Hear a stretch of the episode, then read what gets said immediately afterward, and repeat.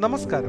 ഞാൻ സെബിൻ പയസ്. അറിയാനുള്ള അവകാശം അഥവാ വിവര അവകാശ നിയമം അറിയേണ്ടതല്ല.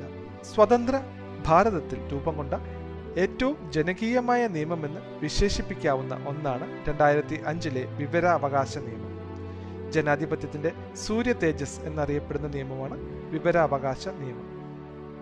വിവര അവകാശ നിയമത്തിലെ ചരിത്ര വഴികളിലൂടെ ആയിരത്തി എഴുന്നൂറ്റി അറുപത്തി ആറിൽ സ്വീഡനിലാണ് ലോകത്തിൽ ആദ്യമായി വിവരാവകാശ നിയമം നിലവിൽ വന്നത്. ആയിരത്തി തൊള്ളായിരത്തി അറുപത്തി ആറിൽ യു എസിലും ആയിരത്തി തൊള്ളായിരത്തി എഴുപതിൽ നോർവേയിലും ആയിരത്തി തൊള്ളായിരത്തി എഴുപത്തി എട്ടിൽ ഫ്രാൻസ് നെതർലാൻഡ്സ് എന്നീ രാജ്യങ്ങളിലും വിവരാവകാശ നിയമം നിലവിൽ വന്നു.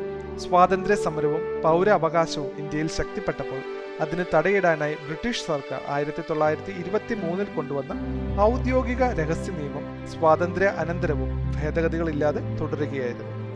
ആയിരത്തി തൊള്ളായിരത്തി എഴുപത്തി അഞ്ചിലെ state of Uttar Pradesh versus Raj Narayanan കേസിൽ ജസ്റ്റിസ് കെ കെ മാത്യുവാണ് പൗരന്മാർക്കായി വിവരാവകാശ നിയമത്തിന്റെ ആവശ്യം ഇന്ത്യൻ നിയമരംഗത്ത് ആദ്യമായി തിരിച്ചറിഞ്ഞത്. ആയിരത്തി തൊള്ളായിരത്തി തൊണ്ണൂറുകളുടെ ആരംഭത്തിൽ മാർക്സിസെ പുരസ്കാര ജേതാവായ അരുണ റോയിയുടെ നേതൃത്വത്തിലുള്ള മസ്ദൂർ കിസാൻ ശക്തി സംഘതൻ എന്ന സംഘടന രാജസ്ഥാനിൽ നടത്തിയ സമരങ്ങളാണ് വിവരാവകാശ നിയമത്തിന് മൂലകാരണമായത്. അറിയാനുള്ള അവകാശത്തിനായി ആയിരത്തി തൊള്ളായിരത്തി തൊണ്ണൂറ്റി ആറിൽ നിലവിൽ വന്ന national campaign for people's right to information എന്ന ദേശീയ തല വേദി വിവരാവകാശത്തിന്റെ ആദ്യ കരട് രൂപപ്പെടുത്തി. ഇന്ത്യയിൽ വിവരാവകാശ നിയമം നടപ്പിലാക്കിയ ആദ്യ സംസ്ഥാനം തമിഴ്നാടാണ്. ആയിരത്തി തൊള്ളായിരത്തി തൊണ്ണൂറ്റി ഏഴിലാണ് തമിഴ്നാട്ടിൽ വിവരാവകാശ നിയമം നിലവിൽ വന്നത്. രണ്ടായിരത്തി രണ്ടിൽ നിലവിൽ വന്ന ഫ്രീഡം ഓഫ് ഇൻഫർമേഷൻ ആക്ട് വിവരാവകാശ നിയമത്തിന്റെ ആദ്യ ചുവടുവയ്പായി വിവരാവകാശ നിയമ ബിൽ ലോക്സഭയിൽ രണ്ടായിരത്തി അഞ്ച് മെയ് പതിനൊന്നിനും രാജ്യസഭയിൽ രണ്ടായിരത്തി അഞ്ച് മെയ് പന്ത്രണ്ടിനുമാണ് പാസ്സായത്. രണ്ടായിരത്തി അഞ്ച് ജൂൺ പതിനഞ്ചിന് രാഷ്ട്രപതിയുടെ അംഗീകാരം ലഭിച്ച വിവരാവകാശ നിയമം രണ്ടായിരത്തി അഞ്ച് ഒക്ടോബർ പന്ത്രണ്ടിനാണ് പ്രാബല്യത്തിൽ വന്നത്. അംഗീകാരം ലഭിച്ച് നൂറ്റി ഇരുപതാം ദിവസമാണ് നിയമം പ്രാബല്യത്തിലായത്. വിവരാവകാശത്തിന്റെ ലക്ഷ്യങ്ങൾ. ജനാധിപത്യത്തിൽ ജനങ്ങളാണ് രാജ്യത്തിന്റെ പരമാധികാരികൾ. ജനാധിപത്യത്തിൽ സുതാര്യത പ്രധാന ഘടകമായതിനാലും അഴിമതി നിർമ്മാർജനം അത്യന്താപേക്ഷിതമായതിനാലും പൊതുകാര്യങ്ങളെക്കുറിച്ചുള്ള ആധികാരിക വിവരങ്ങൾ പൗരന് ലഭ്യമാക്കേണ്ടതുണ്ട്. ഇന്ത്യൻ ഭരണഘടന ആർട്ടിക്കിൾ പത്തൊൻപത് ഒന്ന് എ പ്രകാരം പൗരന് നൽകുന്ന മൗലിക അവകാശമായ അഭിപ്രായ സ്വാതന്ത്ര്യം പൂർണമായി വിനിയോഗിക്കണമെങ്കിൽ വിവരങ്ങളെക്കുറിച്ചുള്ള വ്യക്തമായ അറിവ് ഉണ്ടാകണം. പൊതു അധികാര സ്ഥാപനങ്ങളുടെ പ്രവർത്തനത്തിൽ ഉത്തരവാദിത്വവും സുതാര്യതയും ഉറപ്പുവരുത്തുക അഴിമതി നിർമ്മാർജനം ചെയ്യുക ഭരണാധികാരികൾക്ക് ജനങ്ങളോടുള്ള പ്രതിബദ്ധത ഉറപ്പുവരുത്തുക എന്നിവയാണ് വിവരാവകാശ നിയമത്തിന്റെ പ്രധാന ലക്ഷ്യങ്ങൾ. എന്താണ് വിവരം? വിവരാവകാശ നിയമത്തിലെ സെക്ഷൻ രണ്ട് എഫ് ആണ് വിവരത്തെ നിർവചിച്ചിരിക്കുന്നത്. ഈ വകുപ്പ് പ്രകാരം നിലവിൽ പ്രാബല്യത്തിലുള്ള ഏത് നിയമം മുഖേനയും ഒരു പൊതു അധികാരിക്ക് ലഭ്യമാക്കാവുന്ന രേഖകൾ പ്രമാണങ്ങൾ കുറിപ്പുകൾ സർക്കുലറുകൾ ഉത്തരവുകൾ റിപ്പോർട്ടുകൾ പേപ്പറുകൾ ഇമെയിലുകൾ അഭിപ്രായങ്ങൾ ഉപദേശങ്ങൾ പത്രക്കുറിപ്പുകൾ സാമ്പിളുകൾ മാതൃകകൾ തുടങ്ങിയ ഏതു വസ്തുക്കളും ഏതെങ്കിലും സ്വകാര്യ സ്ഥാപനത്തെ സംബന്ധിച്ച ഏതെങ്കിലും ഇലക്ട്രോണിക് മാധ്യമത്തിൽ ശേഖരിച്ചിട്ടുള്ള വസ്തുക്കളും വിവരം എന്ന നിർവചനത്തിൽ ഉൾപ്പെടുന്നു. ഈ നിയമത്തിലെ സെക്ഷൻ രണ്ട് ഐ ആണ് രേഖ അഥവാ റെക്കോർഡ് സംബന്ധിച്ച് പറയുന്നത്. ഇത് പ്രകാരം ഏതു ഫയലും പ്രമാണവും കൈയെഴുത്തു പ്രതിയും ഒരു പ്രമാണത്തിന്റെ മൈക്രോഫിലും ഫാക്സ്മിലി കോപ്പികളും കമ്പ്യൂട്ടർ വഴിയോ മറ്റോ നിർമ്മിക്കുന്ന രേഖകളും രേഖ എന്ന നിർവചനത്തിൽ പെടുന്നു. വിവര അവകാശ പരിധിക്ക് പുറത്തുള്ളവ.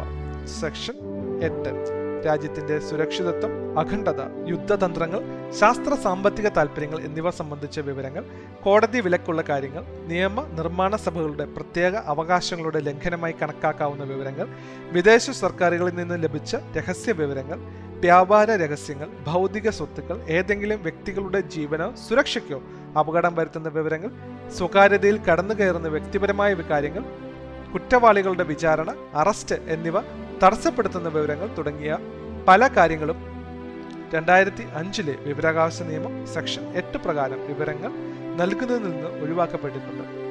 സെക്ഷൻ ഇരുപത്തിനാല് വിവരാവകാശ നിയമം സെക്ഷൻ ഇരുപത്തിനാല് പ്രകാരം തന്ത്രപ്രധാനമായ ചില സ്ഥാപനങ്ങളുടെയും വിവരാവകാശ പരിധിയിൽ നിന്ന് ഒഴിവാക്കിയിട്ടുണ്ട്. Intelligence bureau research and analysis wing D R I enforcement directorate B S F central economic intelligence bureau narcotics control bureau C R P F C I S F N S G I T B P Assam rifles S S B S P G D R D O തുടങ്ങിയ സ്ഥാപനങ്ങൾ ഇക്കൂട്ടത്തിൽ ഉൾപ്പെടും വിവരാവകാശ നിയമത്തിലെ പ്രധാന വകുപ്പുകൾ. Section നാല് പൊതു അധികാരികളുടെ കടമകൾ. സെക്ഷൻ ആറ് വിവരങ്ങൾ ലഭ്യമാക്കുന്നതിനുള്ള അപേക്ഷ.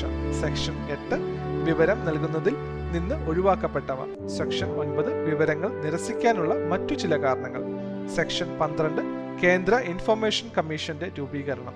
സെക്ഷൻ പതിനാല് chief information commissioner information commissioner എന്നിവരെ പദവിയിൽ നിന്നും നീക്കം ചെയ്യും സെക്ഷൻ ഇരുപത്തിമൂന്ന് കോടതികളുടെ അധികാരപരിധി ഒഴിവാക്കൽ. കേന്ദ്ര വിവരാവകാശ കമ്മീഷൻ പരിചയപ്പെടാം. രണ്ടായിരത്തി അഞ്ച് ഒക്ടോബർ പന്ത്രണ്ടിനാണ് കേന്ദ്ര വിവരാവകാശ കമ്മീഷൻ നിലവിൽ വന്നത്. കേന്ദ്ര വിവരാവകാശ കമ്മീഷന്റെ ആസ്ഥാനം ന്യൂഡൽഹിയിലെ സി ഭവനാണ്. കേന്ദ്ര മുഖ്യ വിവരാവകാശ കമ്മീഷണറെ തിരഞ്ഞെടുക്കുന്ന സമിതിയിൽ പ്രധാനമന്ത്രിയും ലോക്സഭാ പ്രതിപക്ഷ നേതാവും ഒരു ക്യാബിനറ്റ് മന്ത്രിയും അംഗങ്ങളാണ്. കേന്ദ്ര മുഖ്യ തെരഞ്ഞെടുപ്പ് കമ്മീഷണറും കമ്മീഷണർമാരും സത്യപ്രതിജ്ഞ ചെയ്യുന്നതും രാജി സമർപ്പിക്കുന്നതും രാഷ്ട്രപതിയുടെ മുമ്പാകെയാണ്. വജാഹത്ത് ഹബീബുള്ള ആയിരുന്നു ഇന്ത്യയിലെ ആദ്യ മുഖ്യ വിവരാവകാശ കമ്മീഷണർ. മുഖ്യ വിവരാവകാശ കമ്മീഷണറായ ആദ്യ വനിത ദീപക് സന്ധു ആണ് സുഷമ സിംഗ് ആണ് ആ പദവിയിലെത്തിയ രണ്ടാമത്തെ വനിത. നിലവിലെ കേന്ദ്ര മുഖ്യ വിവരാവകാശ കമ്മീഷണർ യശ്വർദ്ധൻ കുമാർ സിൻഹയാണ്. പതിനൊന്നാമത്തെ മുഖ്യ വിവരാവകാശ കമ്മീഷണറാണ് വൈ കെ സിൻഹ.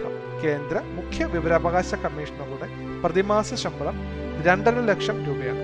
കേന്ദ്ര വിവരാവകാശ കമ്മീഷണറുടെ ശമ്പളം രണ്ട് ലക്ഷത്തി ഇരുപത്തി അയ്യായിരം രൂപയാണ്.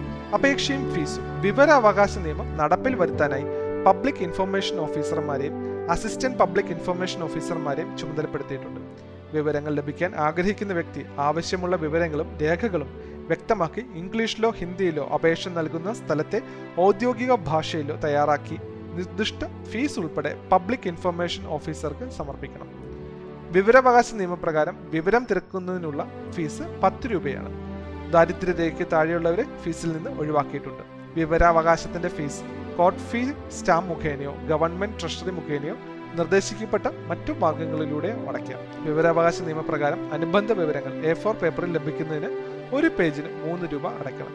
ഫ്ലോപ്പി ഡിസ്ക് അതല്ലെങ്കിൽ കോമ്പാക്ട് ഡിസ്കിൽ വിവരം ലഭിക്കുന്നതിനുള്ള നിരക്ക് എഴുപത്തി അഞ്ച് രൂപയാണ്. അപേക്ഷകൻ ഓഫീസിലെത്തി വിവരം നേരിട്ട് പരിശോധിക്കുന്നതിന് ആദ്യ ഒരു മണിക്കൂർ സൗജന്യമാണ്. എന്നാൽ തുടർന്നുള്ള ഓരോ മണിക്കൂറിനും അഞ്ച് രൂപ വീതം നൽകണം. വിവരം ലഭിക്കുന്നതിനുള്ള സമയപരിധി വിവരാവകാശ നിയമപ്രകാരമുള്ള അപേക്ഷ ലഭിക്കുന്ന പബ്ലിക് ഇൻഫർമേഷൻ ഓഫീസർ മുപ്പത് ദിവസത്തിനകം മറുപടി നൽകണം. അസിസ്റ്റന്റ് പബ്ലിക് ഇൻഫർമേഷൻ ഓഫീസർക്കാണ് അപേക്ഷ സമർപ്പിച്ചതെങ്കിൽ മുപ്പത്തി അഞ്ച് ദിവസത്തിനകം മറുപടി നൽകണം. ഒരു വ്യക്തിയുടെ ജീവനെയും സ്വാതന്ത്ര്യത്തെയും സംബന്ധിച്ച വിവരമാണെങ്കിൽ നാൽപ്പത്തി അഞ്ച് ദിവസത്തിനകം മറുപടി നൽകണം. വിവരാവകാശ അപേക്ഷയിൽ മൂന്നാം കക്ഷിയുടെ വിവരം ഉൾപ്പെടുന്നുവെങ്കിൽ നാൽപ്പത് ദിവസത്തിനുള്ളിൽ മറുപടി നൽകണം. വിവരാവകാശ മറുപടിക്ക് ഒന്നാം അപ്പീൽ സമർപ്പിക്കേണ്ടത് മറുപടി ലഭിച്ച് അല്ലെങ്കിൽ മറുപടി ലഭിക്കേണ്ട സമയപരിധി കഴിഞ്ഞ് മുപ്പത് ദിവസത്തിനുള്ളിലാണ്. ഒന്നാം അപ്പീൽ തീർപ്പാക്കേണ്ട കാലയളവ് മുപ്പത് ദിവസമാണ്. ഒന്നാം അപ്പീൽ നൽകി നാൽപ്പത്തി അഞ്ച് ദിവസത്തിന് ശേഷമോ അല്ലെങ്കിൽ ആദ്യ അപ്പീലിന്റെ മറുപടി ലഭിച്ച ഉടനെയോ രണ്ടാം അപ്പീൽ സമർപ്പിക്കാം. ഇത് തൊണ്ണൂറ് ദിവസത്തിനുള്ളിൽ സമർപ്പിക്കണം. നിശ്ചിത സമയപരിധിക്കുള്ളിൽ ശരിയായ വിവരം നൽകുന്നതിൽ വീഴ്ച വരുത്തുന്ന പൊതു അധികാരി ഒരു ദിവസം ഇരുന്നൂറ്റൻപത് രൂപ പിഴ അടയ്ക്കണം പരമാവധി അടയ്ക്കേണ്ട പിഴത്തുക ഇരുപത്തി അയ്യായിരം രൂപയാണ്. വിവരാവകാശ ഭേദഗതി നിയമം രണ്ടായിരത്തി പത്തൊമ്പത്. രണ്ടായിരത്തി അഞ്ചിലെ വിവരാവകാശ നിയമത്തിലെ സെക്ഷൻ പതിമൂന്ന് പതിനാറ് ഇരുപത്തിയേഴ് എന്നിവയിൽ രണ്ടായിരത്തി പത്തൊമ്പതിൽ ഭേദഗതി വന്നു. ഭേദഗതി പ്രകാരം കേന്ദ്ര സംസ്ഥാന വിവരാവകാശ കമ്മീഷണർമാരുടെയും മറ്റു കമ്മീഷണർമാരുടെയും കാലാവധി തീരുമാനിക്കാനുള്ള അധികാരം കേന്ദ്ര സർക്കാരിന് നൽകുകയും കാലാവധി മൂന്ന് വർഷമാക്കുകയും ചെയ്തു. വിവരാവകാശ ഭേദഗതി ബിൽ ലോക്സഭയിൽ പാസ്സായത് രണ്ടായിരത്തി പത്തൊമ്പത് ജൂലൈ ഇരുപത്തിരണ്ടിനും രാജ്യസഭയിൽ പാസ്സായത് രണ്ടായിരത്തി പത്തൊമ്പത് ജൂലൈ ഇരുപത്തി അഞ്ചിനുമാണ് രണ്ടായിരത്തി പത്തൊമ്പത് ഓഗസ്റ്റ് ഒന്നിനാണ് വിവരാവകാശ ഭേദഗതി നിയമത്തിന് രാഷ്ട്രപതിയുടെ അംഗീകാരം ലഭിച്ചത്. സംസ്ഥാന വിവരാവകാശ കമ്മീഷൻ. രണ്ടായിരത്തി അഞ്ച് ഡിസംബർ പത്തൊമ്പതിനാണ് കേരള സംസ്ഥാന വിവരാവകാശ കമ്മീഷൻ നിലവിൽ വന്നത്. മുഖ്യമന്ത്രി നിയമസഭയുടെ പ്രതിപക്ഷ നേതാവ് ഒരു ക്യാബിനറ്റ് മന്ത്രി എന്നിവരടങ്ങിയ സമിതിയാണ് സംസ്ഥാന മുഖ്യ വിവരാവകാശ കമ്മീഷണറെയും മറ്റ് കമ്മീഷണർമാരെയും തിരഞ്ഞെടുക്കുന്നത്. സംസ്ഥാന മുഖ്യ വിവരാവകാശ കമ്മീഷണറെയും മറ്റ് കമ്മീഷണർമാരെയും നിയമിക്കുന്നതിനുള്ള അധികാരം ഗവർണർക്കാണ്. പാലാട്ട് മോഹൻദാസ് ആണ് കേരളത്തിലെ ആദ്യത്തെ മുഖ്യ വിവരാവകാശ കമ്മീഷണർ. വിശ്വാസ് മെത്തയാണ് കേരളത്തിന്റെ ഇപ്പോഴത്തെ മുഖ്യ വിവരാവകാശ കമ്മീഷണർ. സംസ്ഥാന മുഖ്യ വിവരാവകാശ കമ്മീഷണർ സംസ്ഥാന വിവരാവകാശ കമ്മീഷണർ എന്നിവരുടെ പ്രതിമാസ ശമ്പളം രണ്ട് ലക്ഷത്തി ഇരുപത്തി അയ്യായിരം രൂപയാണ്. വിവരാവകാശ നിയമത്തെക്കുറിച്ചുള്ള വിവിധ വിവരങ്ങളാണ് നമ്മൾ പരിചയപ്പെട്ടത്. വീണ്ടും പുതിയൊരു വിഷയവുമായി അടുത്ത പോഡ്കാസ്റ്റിൽ. നന്ദി.